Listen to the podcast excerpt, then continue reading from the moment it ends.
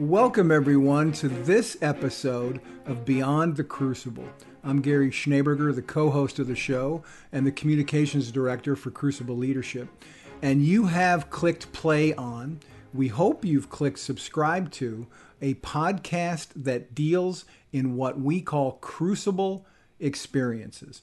Those are those moments in life that can sometimes be failures, can sometimes be setbacks, can be tragedies, traumas, things that happen to you, things that you have a hand in maybe uh, bringing about yourself. What they have in common, though, is that they are painful and they can knock the wind out of your sails. They can change the trajectory of your life. And the reason why we talk about them on Beyond the Crucible is sort of hinted at, well, actually spelled out pretty clearly in the title of the podcast. We talk about crucible experiences to help you move beyond those crucible experiences, to learn the lessons of them, and to apply those lessons to your life going forward, as we like to say in Crucible Leadership, so that you can pursue and grab hold of a life of significance. And with me, as always, and actually I'm with him is more appropriate to say because he's the host of the show and he's the architect of Crucible Leadership. He is the man who who created it all, and that is Warwick Fairfax. Warwick, uh, we've got a uh, an excellent episode, and once again, I'm going to be the dumbest person on this call. no, not at all, but I'm very much looking forward to it. It's going to be great. Uh, the reason I say that, listener, is that both the host and our guest are graduates of the Harvard Business School. And our guest today is Dr. Joseph Badaracco. And Joseph Badaracco is the John Shad Professor of Business Ethics at Harvard Business School. He has taught courses on business, ethics, strategy, and management in the school's MBA and executive programs. Uh, Badaracco is a graduate of St. Louis University, Oxford University, where he was a Rhodes Scholar, and Harvard Business School, where he earned an MBA and a DBA. He has written several books on leadership, decision making, and responsibility. These include Defining Moments When Managers Must Choose Between Right and Right, Leading Quietly An Unorthodox Guide to Doing the Right Thing, Questions of Character, the Good Struggle, and Managing in the Gray. His latest book, right here, if you're watching us on YouTube, is Step Back, and that was published this month. The subtitle to Step Back is How to Bring the Art of Reflection into Your Busy Life. These books, very interestingly, have been translated into 10 languages, which gives you an idea of the wisdom that's out there and how far spread that wisdom is going. So, Warwick, I know you're excited about a couple of the books that uh, Joe has written.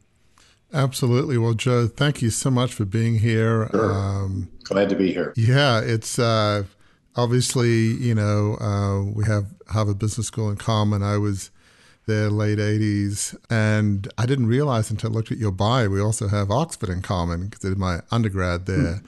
I wasn't a Rhodes Scholar. I was, most Australians, when they go there, are graduate students, but I guess I, my dad and a few other relatives went there. So I went as an undergrad. So that was kind of fun too. But um, yeah, so I love you know the strands in your book. Uh, we're going to focus particularly on step back, the art of reflection, which I love to get into because I'm a very, if not hyper reflective person. So I'm, I may not be your target market because reflecting is like breathing. It's good to reflect. we actually have to do stuff too, which I know you agree with. But leading quietly, I also found, which we want to spend a little bit of time before we get to the main event, step back, because I also found that fascinating. But before we get to leading quietly, then step back, tell us just briefly about, you know, uh, Joe Badaracco and kind of, not all the details, but kind of what led you to the path that you're in about leadership and a particular philosophy of leadership? It's not necessarily the big heroes, but it's the incremental. So, is there a story behind kind of your your the themes that are in your books?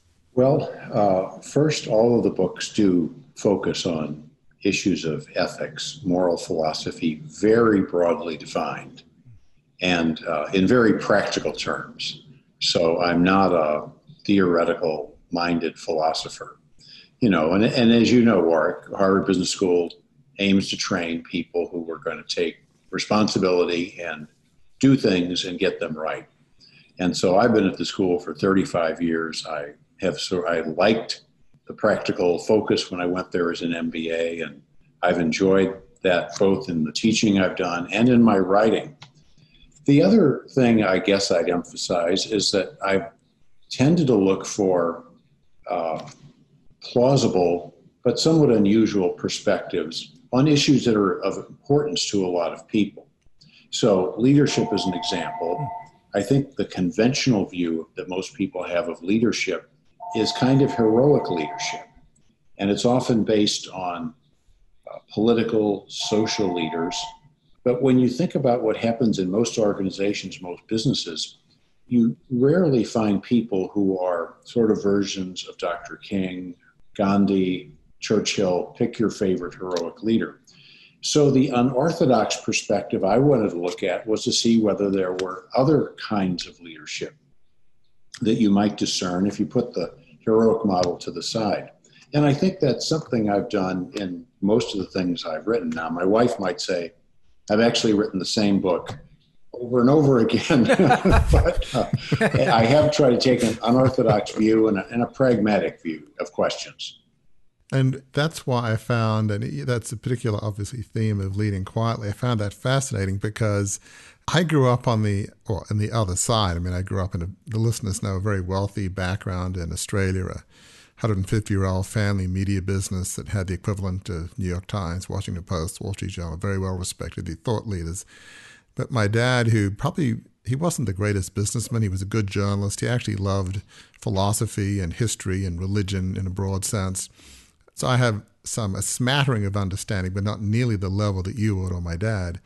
But he actually had a heroic view of leadership. So I was brought up on the other side of you hmm. know great leaders often back then because of the times they lived in great men doing great things whether it's yeah churchill roosevelt or he particularly loved english heroes so wellington and nelson all of that and i think probably as you dig into them as you in leading quietly use the example of um, of Lincoln, where he actually did some pragmatic things we don't often think about. You just tend to think of the big hero. But so that was the view of leadership I had. And unfortunately, uh, I, I wished I'd read your book, or I wished it had been published, because obviously it was published in the early 2000s. I did my $2.25 billion takeover in 87. So 13 years too early or something. and it was the classic heroic. I mean, it, I'm not saying you should do this, but it was a classic case study of what not to do and why your books and your philosophy make so much sense. I really I help prove your case, not that you need more proof. So you know I. I, I kind of had this idea of this heroic leader trying to bring back the company to the ideals of the founder, as a person of great faith and, you know, great temperament, uh, have it be, you know, fair, man, run well, did this massive billion dollar takeover, and it failed spectacularly, as listeners know, too much debt, it you know caused a lot of family friction. So there's a lot of you know you, you say in one of the articles that was written about the time of the book, we don't need another hero. Harvard Business Review article, and I love this phrase in a sense. It feels so apropos to me. It talks about quiet leadership being practical, effective, and sustainable. And, and this is the line in, in the article that you wrote. It says, Quiet leaders prefer to pick their battles and fight them carefully rather than go down in a blaze of glory for a single dramatic effort. Well, that was me. I went down in a blaze of glory in a single dramatic effort. If ever there was a case study of why your books matter and why don't do the opposite, it's me. So I, when I'm reading your book, I'm like, yeah, this makes sense. I'm afraid he's right. so, sorry, sorry. Yeah, I mean, I, am a case study which proves your point in so many ways. So there you go. But so talk a bit about obviously I do get it, but uh, talk about why quiet leadership is really a more sustainable and better approach, even for dramatic leadership over the long run. Why is why is that a better approach than my kind of you know guns all blazing single heroic, you know? well, uh, sure. I'll answer your question. Just a, a brief preface. Uh, there's a lot to be learned from heroic leaders and children should learn about them. And you learn about virtues like courage and self sacrifice and commitment to larger goals and ideals. So I wasn't for a moment trying to dismiss or demean that approach to leadership. Just to say that, and this is where I'll answer your question directly. For most people, the world is a complicated, and uncertain place, and they don't have a lot of power. And are a lot of people around them have a lot of power, and some are using it well, some are using it badly, some are using it in crazy ways. And it's in that world where you want to try to make a positive difference without taking too much money out of the bank because you've got other responsibilities to yourself, to your family. You want to make a difference. And it's in that world where moving incrementally, being cautious, planning, compromising occasionally are really valuable sort of characterological traits and ways of behaving. Ever since I wrote this book, I've thought that someone, not me, but somebody else should write a book that looked at heroic leaders working in their quiet moments. Uh, one example would be Dr. Martin Luther King. You know, he's renowned for many things, one of which is his I Have a Dream speech. But he might not have given the speech when he did at the end of the March on Washington. He might not even be known for that speech if he hadn't spent a couple weeks in endless meetings with various civil rights groups who had very different images about how to organize the march, who should do what, who should say what. That was a lot of behind the scenes, practical, nitty gritty effort on his part. And uh, I think you could write a book like that about a lot of the great leaders. We focus on their inspiring moments, but those are usually just mm. moments out of long campaigns of serious, daily, thoughtful, pragmatic effort. Yeah, I, I think what you're saying is so true because as I read the snippet that you wrote about Lincoln, and you know, I'm thinking about sort of the arc of his life. Most successful leaders, the dramatic moment is set up by a lot of incremental moments, like the Emancipation Proclamation, and I think it was 1863. Lincoln spent about a year trying to figure out, okay, what's the right time? It has to be when the North is actually doing well, which for the early part of the war it wasn't. So timing was critical because ultimately you know you want to succeed and you know there are a few fewer things in American history more important than the abolition of slavery so you know you can't get it wrong so I, people don't focus enough on the small incremental acts and you know building alliances and trying to find the right time and they don't think of the lead up to the dramatic effort. I think is is your point. Yeah. It would be a good book because I think heroic leadership. I mean, it's heroic in terms of taking on these challenges, but how they get there is often in small incremental exactly. steps. I mean, is that a fair exactly? Uh, there's one quote in the book. Uh, I'm not sure where I got it, but it refers to uh, Navy pilots. So they land jet planes on mm-hmm. what apparently look like postage stamps. If you're up in the air in one of these planes and you got to land it on this little patch of metal. And the saying is that there are no old, bold pilots. So right. it takes a lot of practice and care and attention to detail to pull off that feat again and again and again. And I think that saying says a lot for people and who want to make a difference but are realists about how the world works. Right. I mean, you talk about uh, nudging, and um, you know, one quote you have: "Quiet leadership is a long, hard race run on obscure pathways, not a thrilling spring before a cheering crowd." I mean, it's talk about modesty and humility.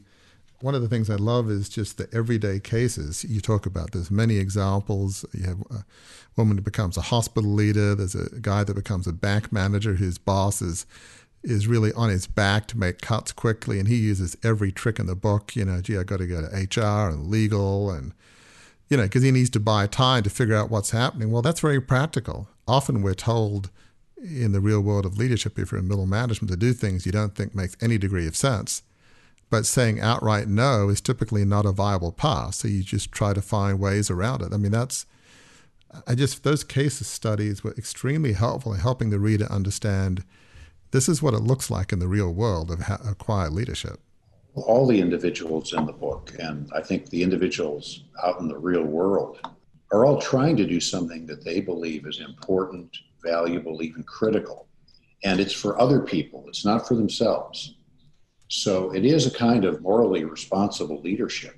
But then, once they've decided roughly on what they want to accomplish, how they go about it is often uh, you know, what I describe as quiet. The one thing I'd, I'd add to uh, the very good summary you gave is that uh, a challenge of quiet leadership is, you know, the old saying is virtue is its own reward. And sometimes, you know, you may feel you got where you wanted to go, you blocked something that should have been blocked. Maybe you get a little credit for it, maybe you don't. There are people in organizations who are good at calling attention to themselves and their accomplishments. And uh, sometimes their accomplishments are kind of smaller than the amount of attention they manage to garner for themselves. And if you're operating quietly behind the scenes, you have to really be convinced that what you're doing is worthwhile. As the little passage you read said, there's nobody applauding, often there's nobody watching. So you've got to believe in it because it can be a tough, sort of lonely road.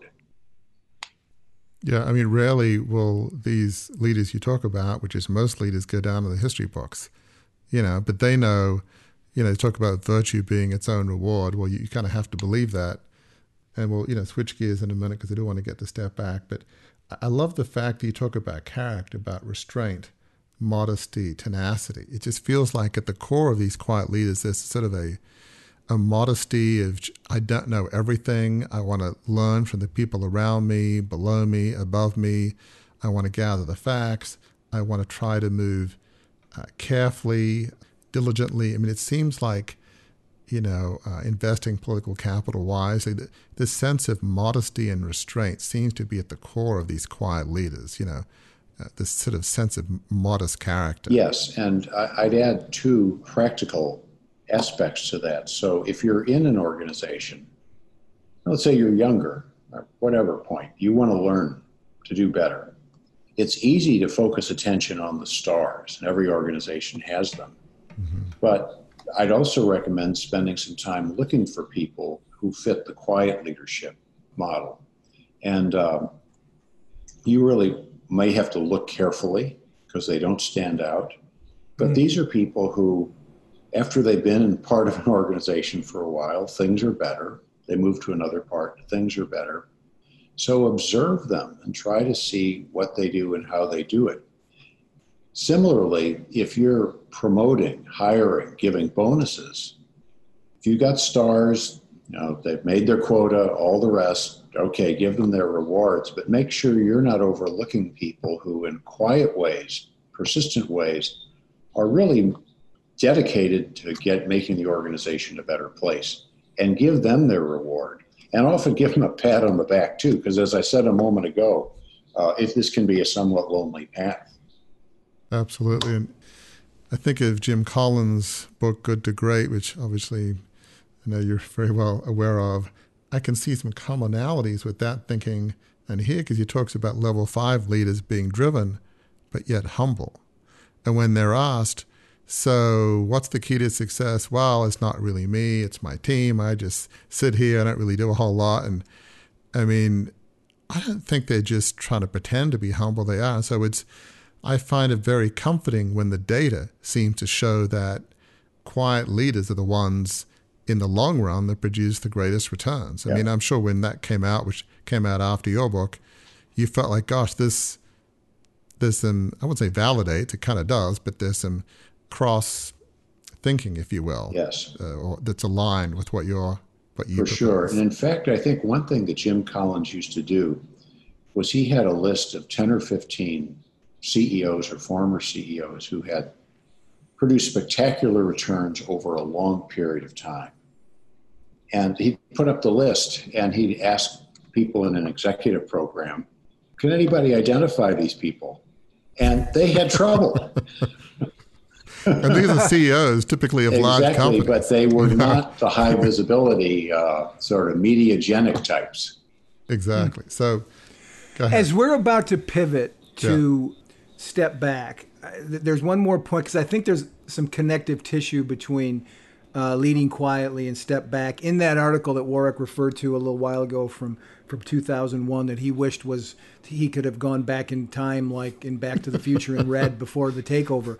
But you said something, Joe, in that article that I really think fits into the crucible leadership context and what we're going to talk about next. This is a a, a line from that 2001 article, We Don't Need Another Hero. Since many big problems can only be resolved by a long series of small efforts, quiet leadership, despite its seemingly slow pace, often turns out to be the quickest way to make the corporation and the world a better place. What I love about that in a crucible leadership context is two things. One, it says many big problems can only be resolved, and the idea of a crucible is a big problem in someone's life. It is a heart stopping moment.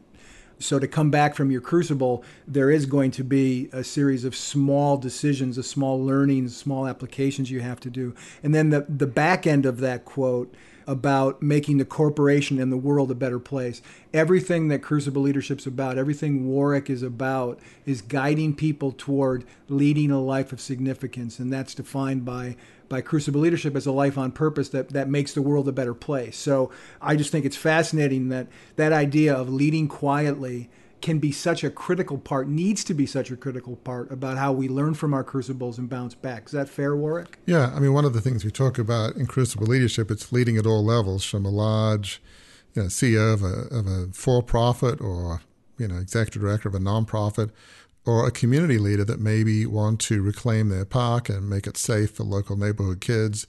You know, it's leading at all levels. And yeah, I mean, there's most leaders you've never heard of, but it's it's the character and the sort of combined with the the drive of a vision that's larger than themselves, that's focused on others, that's really the leaders we love to focus on. So um, let me shift gears here because your most recent book, I also found really fascinating. This whole concept of step back and and reflection, and as listeners probably would know, I'm a very reflective person by nature. I'd almost say hyper reflective. I mean, I, I, I, do actually get things done, but I find reflecting just my natural mode. I'm always thinking. So I'm probably not exactly the target market because I have no trouble finding time to reflect.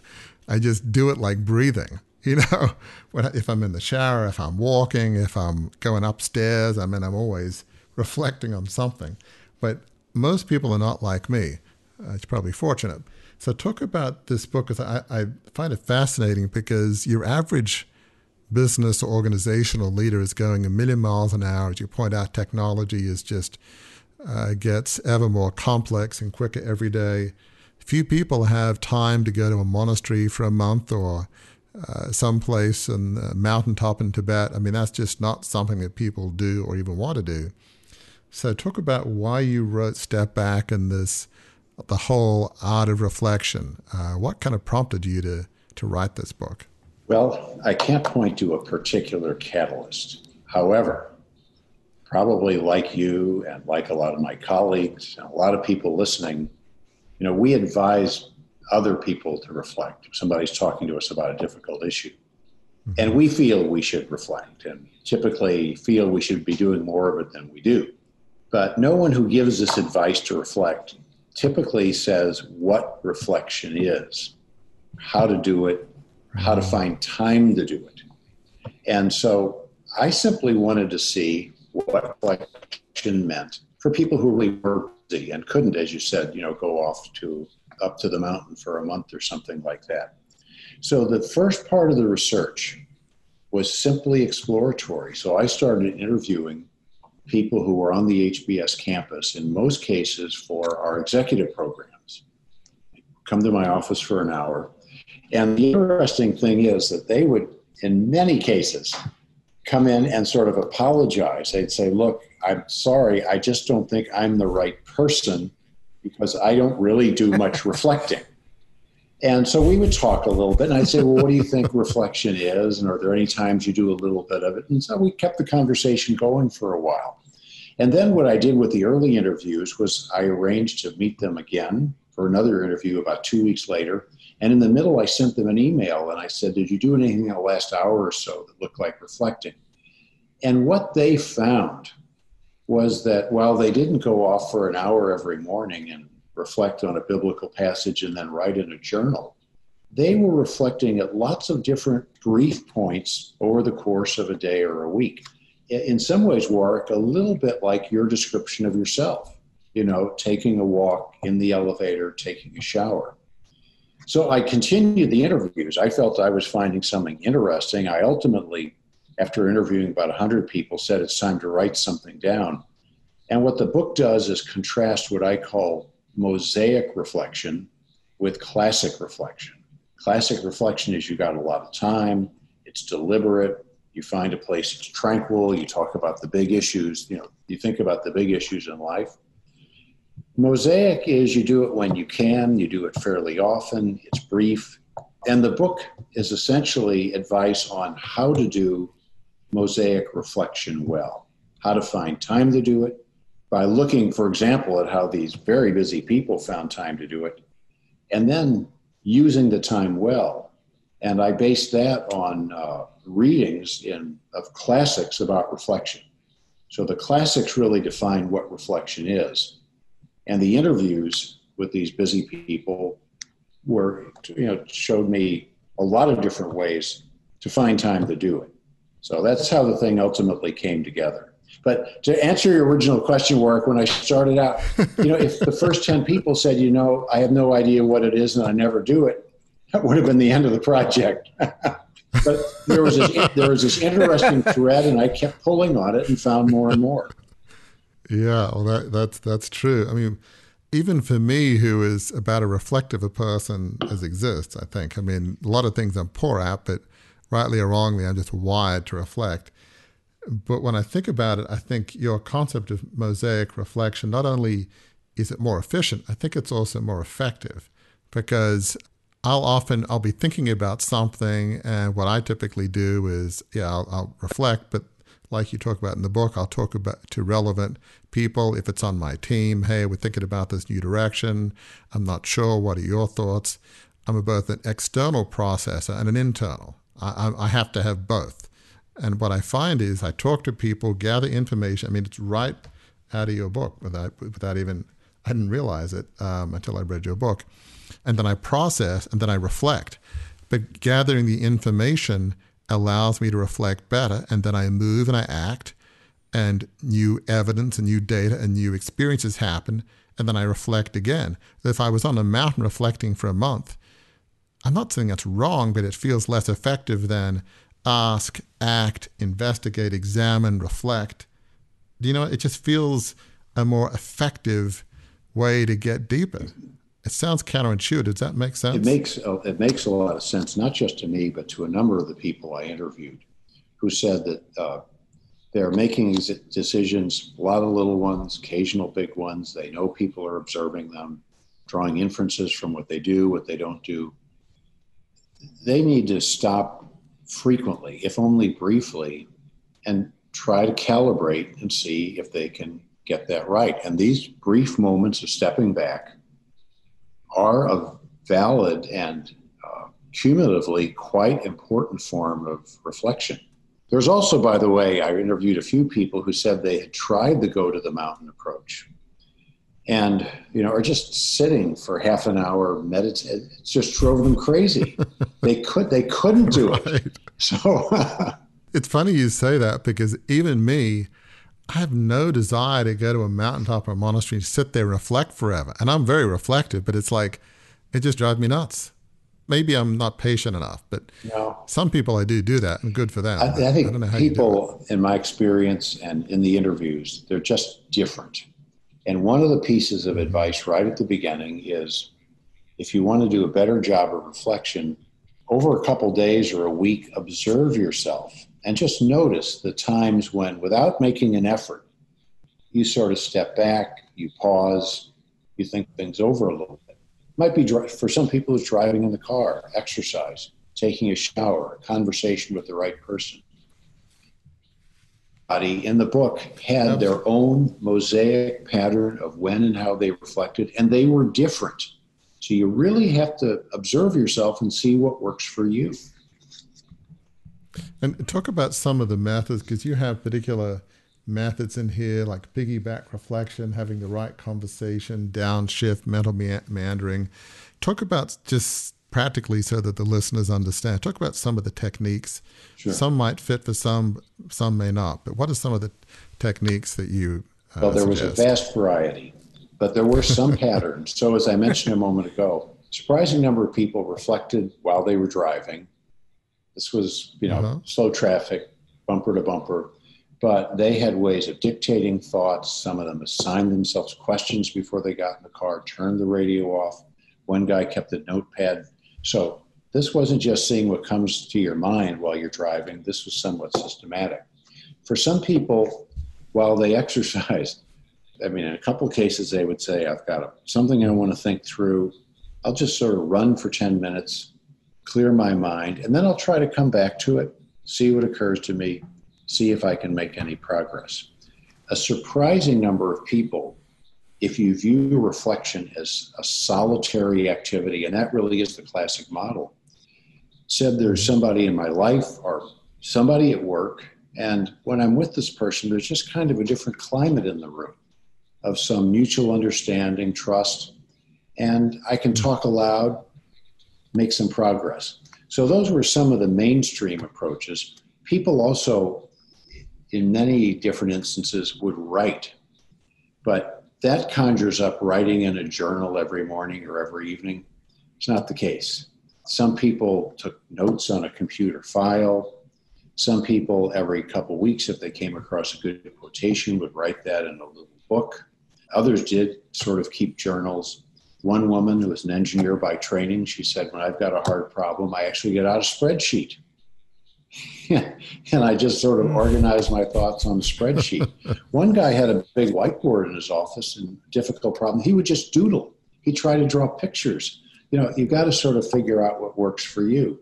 One CEO of a big company, everybody listening would recognize it, said that when he had a hard problem and just wasn't getting anywhere, he would close the door to his office and put on some of his favorite Broadway show tunes. And he mentioned a couple of them.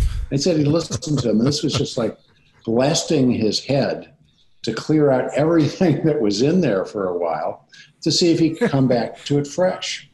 And uh, there was just an amazing range of, you know, some people with time in a hot tub every couple days but they found their own pattern. And then, then you've got to spend the time well. That's the other thing I emphasize in the book. But first, you got to find the time that works for you. I mean, that's so true. I mean, I, I probably have done most of those things being a reflective person. Uh, for me, sometimes I'll come, you know, we, we might be going, as happened just yesterday, you know, potentially going in, in a, a slightly different direction in what we do at Crucible Leadership. And we're having a meeting and I, something was like troubling mm. me, but I couldn't really identify it at the time. But I knew, okay, I need to get in touch with this rather than just say yes and plow ahead. Anytime you feel troubled or disconcerted, to me, that's a, a yellow light that says you need to reflect in some fashion. Pick yeah. your favorite tool, but don't ignore that slightly troubled spirit. So I chatted to a couple folks on my team, and one of the things, not only do I reflect internally, but by talking to somebody else. Sometimes, if it's about something with my kids or a family, I'll talk to my wife and I'll say, I feel troubled, angry, fearful, and I have no idea why. Help me figure it out.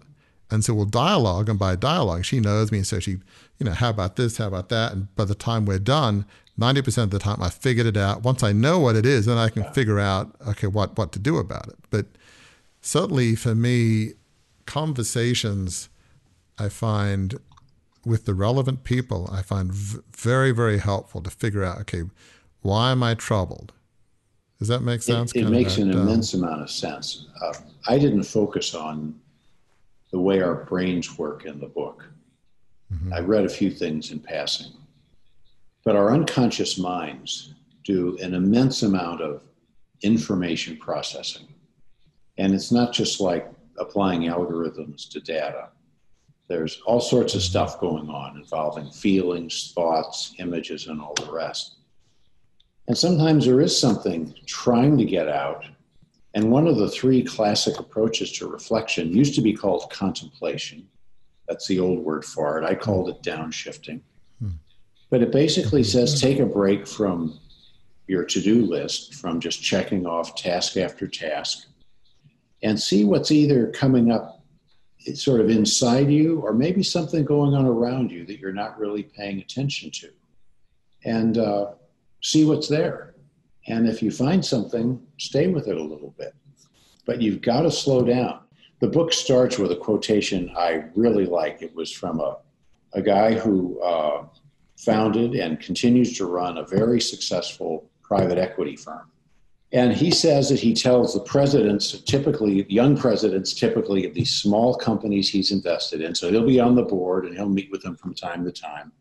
But he tells them early on that, look, if I ever come into your office and I find you with your feet up on the desk looking out the window, I'm going to double your salary.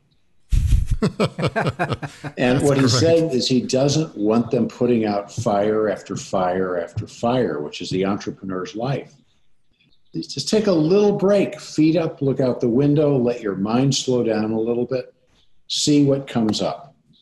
You know, one of the things I really love in here is you talk about some of the classic philosophers and thinkers, and you talk quite a lot about Marcus Aurelius, who was a Roman emperor, and I don't know, I think I looked it up somewhere like 160 yeah. to 180 AD. And what I find interesting, and, and listeners may not have heard of Marcus Aurelius, but I'm sure, as you know, they will have many will have seen uh, the movie Gladiator right. yes. with Russell Crowe, in which Marcus Aurelius, I think played by Richard Harris, is featured. At least in the movie, his son became um, uh, emperor, and not a particularly good one. I think, at least That's in the right. movie, he that wasn't his choice. But and you, you write a lot about even those who may have heard of him and his book Meditations. As you point out, he was an active uh, commander, if you will, in this 13 year war against the German uh, tribes, which I don't think at the end of the day, uh, you know, succeeded. It was a pretty tough one. It was one of the few ones that the Roman Empire didn't quite conquer. So he was in there in the thick of battle every day, and yet he was just very contemplative and talking about, you know, living a uh, complete and conscious and lucid life and uh, give meaning to your entire life. And later on, you have a longer quote. So I found that example of Marcus Aurelius fascinating because you don't tend to think of moral philosophers, if you will, being, you know, people of action, which he was. Absolutely. Uh, and I'd recommend to everyone listening to get a copy of Meditations. It's provided wisdom and guidance for countless people everywhere in all positions, including some very important leaders. And as you indicated, Warwick, he was running the Roman Empire. He was in northern Italy, or what subsequently became Germany. There was plotting against him back in Rome. He was fighting a war, and he managed to snatch a little bit of time every few evenings and write just a few lines, which miraculously have been preserved. But this is an example of mosaic reflection. Every few nights, just a few lines, not systematic, but he was trying to put down what he thought mattered or what was really on his mind at the time. Coincidentally, there was a plague, an epidemic raging during this time, and Aurelius may have even died mm. of it. Historians disagree about mm. that. But that's another way in which there's this uncanny relevance of what he wrote to reflecting if you're really busy today. You know, there's another aspect of contemplation I think about, and this will apply differently to different folks, but faith to me is is important. So there are times which I've done a journal, and not recently, but you write about this in the book about some people of faith do almost what they feel like God telling them. Others may, you know, think of it more broadly, and I've certainly had that experience. But you know, I kind of do my, you know, daily devotional thing. And I'm not always consciously thinking about something that I, some problem I'm grappling with. But as I center myself in what you could call more broadly wisdom literature, even though my purpose isn't to accomplish a particular reflective objective, somehow I'll just feel like this still small voice, you could call it from God, from the universe, from, you know, your inner self, however your frame of reference is, but that's happened on numerous occasions. And so, applying it more broadly, whatever your way of getting centered in, it maybe it's reflecting on some other faith tradition, yoga, whatever, whatever you feel like really centers you, that is so valuable because you're not doing it for a purpose other than it calms you down and it centers you. But does that make sense? Like I find out of left field it's like I wasn't even thinking about this. I wasn't reflecting about it. Yeah. Where did that thought come from? Yeah. I mean, it's just wild. It, well, it makes complete sense, and it's consistent with a lot of what I heard in the interviews. What's important, though, for people who are really busy, and uh, a lot of people are even busier now as we deal with this pandemic and homeschooling or whatever's going to happen next month, is making the time and finding the time, even the short fragments of time. And one woman I interviewed had a really good approach to this. She created, like most of us do, a to do list every day.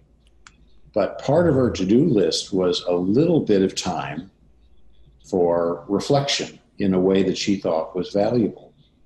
And so the end of the day or in the middle of the afternoon, when she was checking things off her list, that was something she wanted to check off. And my reaction to that was that's interesting. That's sort of moving beyond a to do list to kind of a, a to live list. Okay. And the, being kind of systematic, people are busy, easily, there's a lot of distractions, a lot of pressures. But to try to make sure every day, if possible, you do something that broadens you a little bit or centers you a little bit, like you were describing. And to pick up on that point, it's a good time because we have I believe I can see, I can hear the captain turning on the fasten seatbelts uh, sign. We're going to have to land the plane here in a little bit. But the very end of your book, Joe, the very end of your book gets to the point of why all of this is so important. And for listeners here at Crucible Leadership, it's why reflection is so important for you as you're going through your Crucible experience. These are the last three sentences in Step Back. Without reflection, we drift. Others shape and direct us. With reflection, we can understand and even bend the trajectories of our lives. One of the things that fascinates me about that is I never hear the word trajectory in my day to day existence. I just don't. But, and I'm not sure I did it on this episode, which is funny, but in almost every episode of this podcast, I talk about crucibles as changing hmm. the trajectory of your lives. And here you're saying with reflection, we can understand and even bend the trajectories of our lives. It seems to me that in moments of hardship and pain and failure, reflection can be even more valuable. Is that true? Is that fair? I'm sure it's true. Uh, only in a handful of the interviews did I hear people really talking explicitly about crucible moments. I think in many cases they were referring to them, but you know they were weren't really comfortable being explicit about them. But those are points when reflection is absolutely critical. The only caution I would give is you've got to make sure that you're reflecting and not ruminating. And by ruminating, I mean going around on the same mm-hmm. issues, not really making any progress. You have to have a sense that you're making some progress. Not every day, not every time, but seeing things more clearly, getting a sense of things you want to do differently. And if not, then I think you need to find some ways to break that cycle of rumination because that that isn't reflection, and if anything, it can be kind of a diversion from the kind of reflecting you need to do.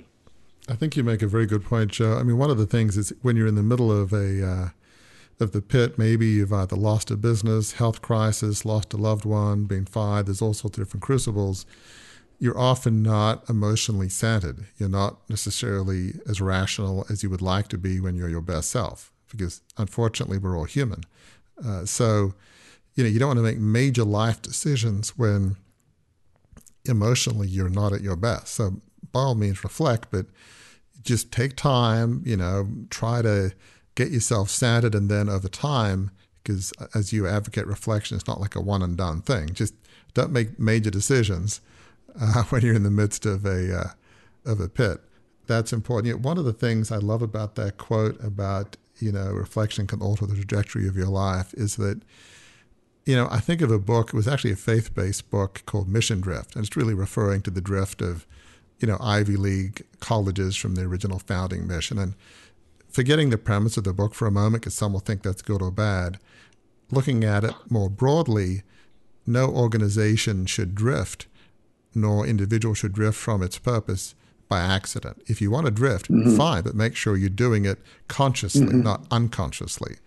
And so that to me is where reflection is important. Like yesterday, I just had this sense of, okay, this direction sounds logical, this shift, but there was like a yellow light saying this could be mission drift. Mm-hmm. And so if we're going to drift, let me make sure that I'm not just being stubborn, which I certainly can be, and not open to new ideas, which I can also be that person, but you know, that's why reflection is important because you might find over the course of 10 years as CEO somewhere that you've shifted in a direction that had nothing to do with where you wanted to go. You just made a bunch of small decisions. So that I feel like is one area where reflection is absolutely critical. You want to make sure you stay on task and on vision, you know, because so often if you don't have those reflections as you yeah. walk every day. Does that make it sense? Makes, it makes sense. It also, I think, brings us back full circle to quiet leadership because that is a long road. Mm. It's a lot of small steps. You're buffeted by pressures. You got to make adjustments along the way. You do need to step back occasionally if you're trying to get things done in a quiet way and make sure you're still focused on the right objective, that you don't need to modify the objective, that you're kind of going you're, you're on a path you want to be if it's a long path with a lot of uncertainty. This, by the way, was why the private equity guy tells the presidents of the companies he wants to see them occasionally with their feet up on the desk looking out the window because their businesses can drift in the wrong direction and they may need to pivot, may need to do things differently. So that's absolutely critical. Yeah. I have been in the communications business long enough to know that when one of the people you're talking to says, and now we've come full circle, this is probably a good time to land the plane. So, uh, listener, we're going to uh, wrap up this episode of Beyond the Crucible, and I'm going to do what I do at the end of every episode, and that is to pull what I think are three good takeaways from the conversation between uh, Dr. Badaracco and Warwick. Uh, one would be from the book Leading Quietly, but also seeping into, leading into Step Back, and that is don't fall in love with action and adrenaline. It's the quiet moments that provide the fuel to great insight and understanding that can then lead and fuel great leadership, especially in the crisis of a crucible experience. Quiet, reflective leadership is character driven leadership. That's takeaway one, I think. Takeaway two is that when it comes to reflection, and I don't know that we use a phrase here in this discussion, but Joe uses it in the book aim for good enough. Find what works for you. Embrace mosaic reflection. Find the time when you can do it and then do it often. Maybe you can't get away on a mountaintop retreat, but you can put your feet up on your desk and ponder the issues raised by your crucible experience and raised by your general experience in business. And then uh, the third point, I think both Warwick and Joe hit on this in their conversation back and forth, is that reflection is an exercise in continual refinement. Reflect to gather information, assimilate that information, and then reflect on that information that you've assimilated. Uh, it's almost like a sculpture when you think about it. The more you refine the clay, the more your vision takes place and the thing that you're trying to bring to life comes into focus.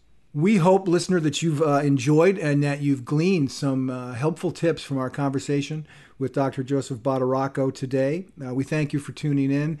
Warwick and I would ask you to do uh, a favor for us. Uh, if you see on the podcast where you can click subscribe, please do. You can also leave a review for us on the app where you listen. Again, those things help the uh, podcast reach more people. And that's what Warwick's heart is to reach the widest audience of people, cast the biggest net to reach the widest audience of people to help them along the path to a life of significance.